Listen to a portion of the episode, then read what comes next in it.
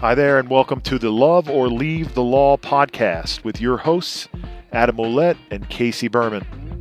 And so it's just like Woody Allen said, it's just getting out there. It's That's right. Life is getting out there. That's right. Absolutely. No, absolutely. I totally agree with that. And I think, you know, I find the same thing. I think the identity and the financial I- issues are the two biggest hurdles for lawyers, you know, transitioning from the law. And and both are real and both are are I understand, you know, difficult, but it's true. Once you can sort of start to say to yourself, I can still say I'm a lawyer and I am still a lawyer. Um, that really helps with the identity hurdle, which is re- a big stumbling block for a lot of transitioning lawyers.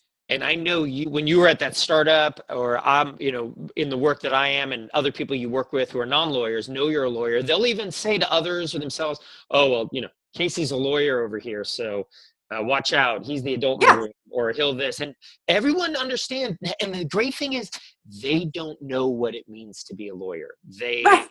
just think you went to law school, so you're really smart. You worked at a firm or you worked somewhere, so you're really smart. You're really uh, on top of things. And wow, that person's a lawyer. And it, it actually works to our benefit because you're outside of the of the of the. You're not working with a hundred people just like you. Right. You can be kind of the the smartest kid in the room. That's right. I just had this discussion with my literary agent because we were discussing something about my book deal, and I said to him, "I can read this contract. I'm a lawyer." And he said, "Oh, he, oh yeah, yeah, of course, okay, you know." And then he sort of stopped treating me like the, you know, the writer understand her own contract. That's right. Mhm. Oh, that's good. That's funny. Um, okay, so I want to jump uh, ahead to. Well, I want to pick up on what you just talked about around um, financial volunteering. You know, you mentioned the book that that leaving the law is sort of a, a job on the side. I fully agree. You know, I see a lot of people that I work with. Uh, it's something that they need. It, it becomes job 1.5 or sometimes Yes, two Yes, which can be pretty intimidating because people are so busy as attorneys already. Um, I've got some ideas about how we do that in sort of an incremental way, but what are some tips for attorneys who are bought in, they want to leave, they want to get out, they're feeling sincere, there's no remorse, but they're already working six days a week, if not seven. How, how do they do this? I know, I know, and it is hard, and it and it does have to be baby steps at first. Um, I understand that not everybody can have the luxury of taking a year sabbatical or even you know six months sabbatical. So, you know that's that's that's hard. That's hard to do, and and so I get that. But here's the thing that people trip up on is you do have time. You do. You have you have small amounts of time every week that you are spending on self-soothing, you are online shopping, you are doing other things to mitigate the misery you are in because you are not in the your passion profession, right?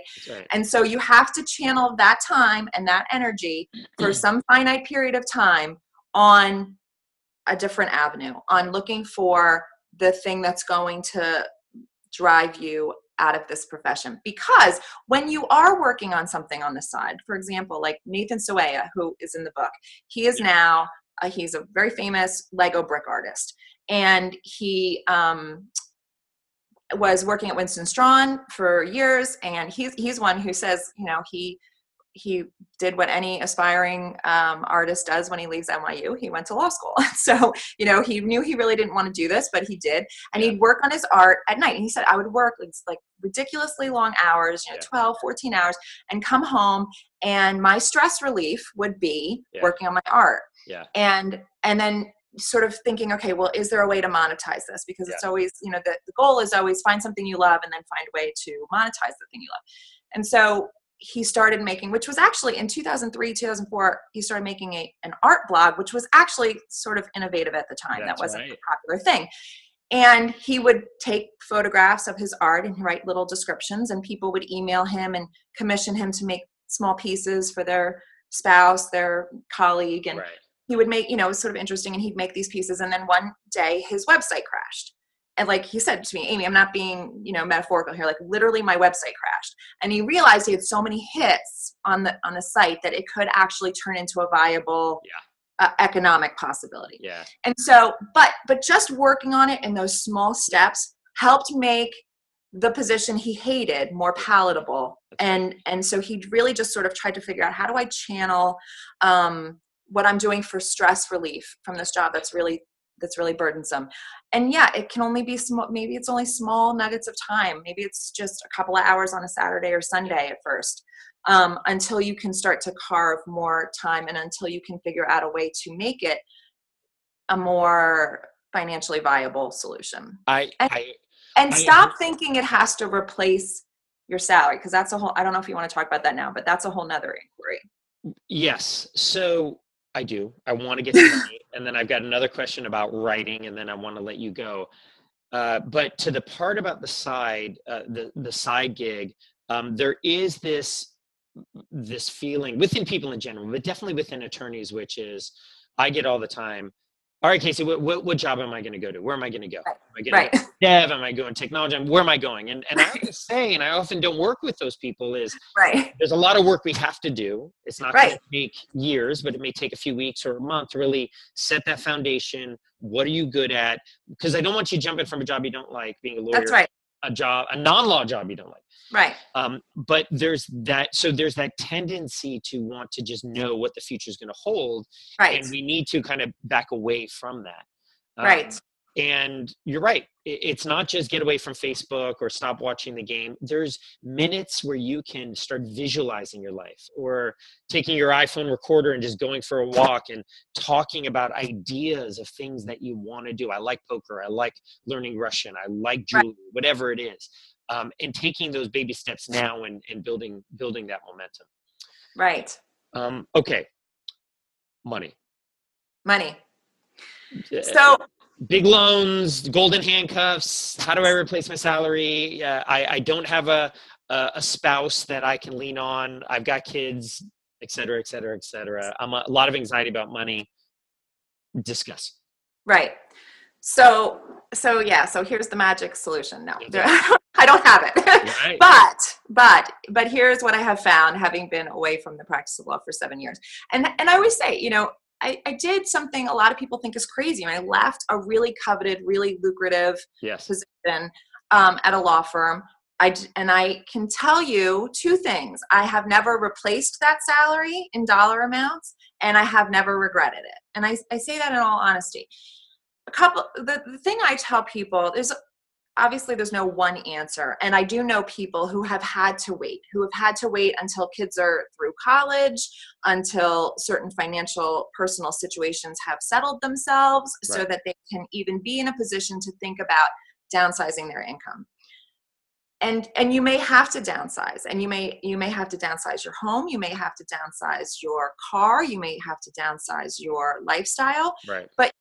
And and if that is not palatable to you then you may not want to leave. But think to yourself you really have to ask yourself the question if there are things you are spending money on that you don't need to be spending money on that you are spending money on to self-soothe because you are in a profession that you are not enjoying and i was certainly doing that Yes. I was spending money on vacations and on clothing and on things that I didn't need because on dinners out on to to to reward myself yeah. for this lifestyle that I no longer enjoyed. And so there's a whole category of expenses really that was able to fall away.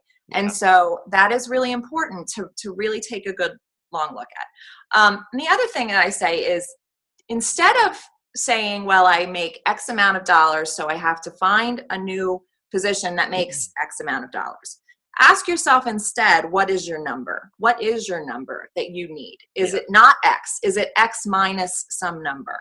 And and come up with the realistic number, not and don't have it be because we lawyers are so used to billable hours and we're paid Yeah. what we're worth, right? That's what we think. We well, I'm worth a certain amount of money and this is what I need to be paid. And and we need to get away from that because you're not that you're not tied to how much money your worth is not tied to how much money you make so your billable hour does not define your worth and when you step out of that role Yeah. instead of saying i'm worth this amount of mo- this much money so this is what i need to make um, instead say to yourself how much money do i need to make Need. Yeah. what's my number Right. come up with that number and i did that in the startup world because as I was transitioning away and as I was turning my startup freelance gig into a full time gig, and that actually was my full time job for a while until I got two book contracts. Right. Um, that was my interim gig, and I, I at one point was sitting down with the VP to negotiate my new salary, and I did that ahead of time. I said, in my head, what's my number? It's not my Skadden salary because he came to me and said, I can't offer you your Skadden salary.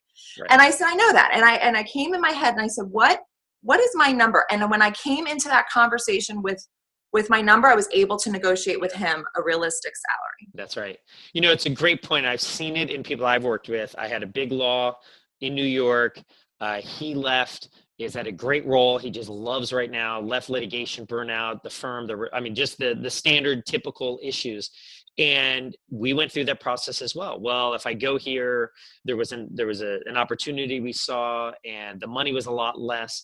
And then he went to his partner, talked through things. They had some very tough discussions with an Excel forecaster I helped them with, um, and it was three weeks of, ugh. and then they got through it and they Yeah. realized certain things that they totally needed and could stop spending on they were able to they realized how happiness in this job would sort of trump getting a new fill in the expense here um, still making good money but realizing that they didn't need it all and Yeah. The other thing that i think about and mm-hmm. this is a great point about what is your number because if you think about well i need that number you're already there's already going to be a delta but is the mm-hmm. understanding that there is so much money to be made beyond a lawyer there's there's equity you can get in companies there's business development roles marketing roles technology roles engineering roles you name it where the salaries are are pretty good Yeah. if not Yeah. very good right and there's bonuses and so on and so uh, you know we have this feeling that the only way to make money is to charge six 800 an hour and be Right. to make 300 an hour and be billed out at 800 an hour and it's it's not the case Right. Yeah. Right. No, I totally agree. good i like it what i want don't want people to think about is stop buying your starbucks latte uh, don't you know you have to airbnb out your house and you have to live on the roof i mean it, it's a lot of financial experts say cut that out and that's just not an enjoyable life Right. Yeah. Yeah. Yeah, I totally agree. And Okay. also, you've said you've said, uh, and I know I've read I've read this from you, and I think it's a great point. Is it doesn't you don't have to wait until your student loans are paid off. You don't have to say, "Oh my God, I can't leave until my student loans are paid off." And who cares? Yeah. Make your student loan payment alongside your car payment and everything else. that's right Stop letting that be the albatross that keeps you from moving forward. absolutely right okay last question amy you've been fantastic will you come back we'll have you back again on another yes. one good Yes, Good. yes, definitely. I know people will ask. I know Adam wants when he's back. He wants to talk to you. So um, Awesome. w- we'll talk more about this. Uh, have no fear, listeners. Amy will be back. You're a successful author. Uh, so many Thank you for saying attorneys, that. yeah, so many attorneys have a book in them, right? I have one in them that I want to write. So many have it in them. Um, what do we've talked about dipping your toe in, baby steps, volunteering, doing on the side, but what do attorneys, any type, big law, solo, whatever they are, um, those that really want to write a book, what what what are some baby steps for them? How do they get started? What should they keep in mind? And they all are thinking about the book cover and you know when they get published, but what what's the process like? What should they keep in mind just to put pen to paper? Yeah. Um, so writing, so writing a book, the right, the publishing industry. Well, there, there's two things. There's the art of writing, and there's the business of, of publishing. Um, and so there, and the two are very different. And so um, I love to write, and I love writing. Um, and the the business of publishing is it has is challenging, and um, and you as a lawyer have a lot of advantages from that point of view. And um, and but also need to be realistic because i do speak to a lot of lawyers who say this is great. You wrote a book. I want to write a book. And i always say to them then do it. Then you should definitely do it but then i just take a deep breath and say but let's just talk about what you're getting into because um, and someone told me this you know i was always a creative writer i always loved creative writing and as i said i was english philosophy major so i was always taking my sort of creative writing classes alongside my philosophy of law classes.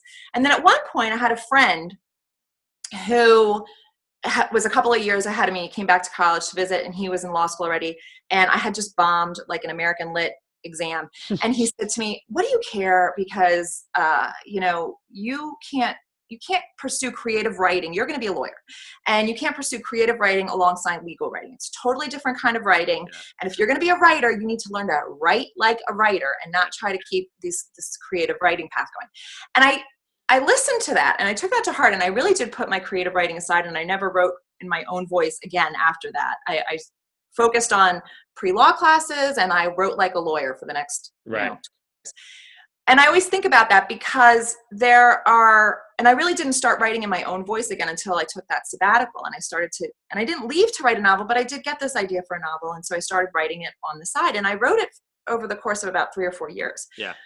But legal writing, I was there, I was a professional writer before when I was practicing law, but legal writing is a totally different kind of writing. So you Right. have to find your own voice and you Right. have to, no matter what genre you're writing, even if you're writing nonfiction, you have to find your voice and, and, and that is going to take you a little time and you need to be patient with yourself and you need to write if not every day you need to write regularly. It is like a muscle and you do hone it and um, you need to take writing workshops and you need to eat a little humble pie. Like i thought well i know how to write you know? And um, you have to take writing workshops and you have to talk about character arcs and you have to sort of learn how to plot out if you're going to write fiction a novel. Yeah. um, nonfiction sort of you may have a little bit of a um, leg up on as Yeah. a as a lawyer. Um, and so you have to sort of be willing to to understand that this is this is something that's this is a process. If you want to write and never have it see the light of day and never have it published then you should never let anything stand in your way but if That's you right. want to actually write commercial fiction or nonfiction um, then you should like you know like any other profession you might go into have take the steps to Yeah. plan and prepare for it and um, so i always say that if you think you have a book in you and you want to write absolutely you should do it but you should also really sort of take the time to understand what that really means That's right. And what it comes out, just write. Start writing Sunday Yeah. afternoon, or just just do five ten minutes and just write. this is how books you know and um, anne lamott who wrote a really fabulous book on writing which is called bird by bird she talks about exactly that just sort of like you really just have to put one word in front of the other and and that's how you start right and everybody writes um, you know if you think that your favorite writers are just sitting down and writing their book linearly and and it's beautiful and perfect and needs very little editing you're totally wrong. Nobody writes like that. We write drafts upon drafts upon drafts. And as a lawyer you should actually this should comfort you because you're used to this right? You're used to hard work and you're used to putting the time in. And so um, like i said my first novel i wrote over the course of three or four years but only because i was writing it in such fits and starts That's while right. i was doing other things and i and i was learning you know i was really learning what it was to craft a novel and i was Yeah. going to writing workshops and i was meeting some really fabulous writers who were who were great mentors to me but um but as the process has gone on i've seen that you know there's there's there's no way to start writing other than by writing there's no way to start so you have to start putting the words on the page And when I write a weekly blog post at leavelawbehind.com, I I'll sit there for on a Monday and think, oh God, I have to write. It becomes a book report, and then I I just get in the zone and I start writing. And I'll tell you, three 85 89 percent of that is garbage. It's just yeah blah. And then there's Yeah. that 11%, which I start to like, resonates with me. I flesh out more, I get it tight, and that's what I run with. And I think we Absolutely. know that from memos and, and briefs and everything that we put together. It's not so different. You just you just need to do it. That's right absolutely no absolutely Great. Amy, you've been fantastic. Thank, thank you so much Everybody, Lawyer Interrupted with the ABA. It's on Amazon. We're going to have Amy back. Amy, last words. There are people here who are nodding, who are still anxious, living miserable lives. You you can't believe they want to leave the law after they put 5, 10, 15, 20 years into it. Inspiration, parting thoughts, hopes. What what should they go away with thinking? yeah again i i do think two things um don't you know plan for it a bit don't run out the door without it without an exit strategy um but don't be persuaded that you're giving up so much by transitioning to a new path you're gaining and you have to really focus on that and um and you have to really retrain your mindset to understand that you can move on from something you used to do without the, the former path being a complete waste of time. It really can feed the next step of your journey. It is. It, it, it's you're not. Uh, you still have the return on investment. You're not yeah. throwing something down the drain. It's that step to the to the next development in your life. Yeah, absolutely. Great. Um, all Amy's info is going to be below on the links, amyimpellizzeri.com, Lawyer Interrupted. Um, thank you again for being a member of, of Love or Leave podcast community. We are so happy to have you. Uh, Amy will be back. Adam will be back. And uh, really, everybody, thank you so much for being part of the community. We're taking baby steps and we're doing it together. So thank you. We're happy to have you. And thank you, Amy. Thank you.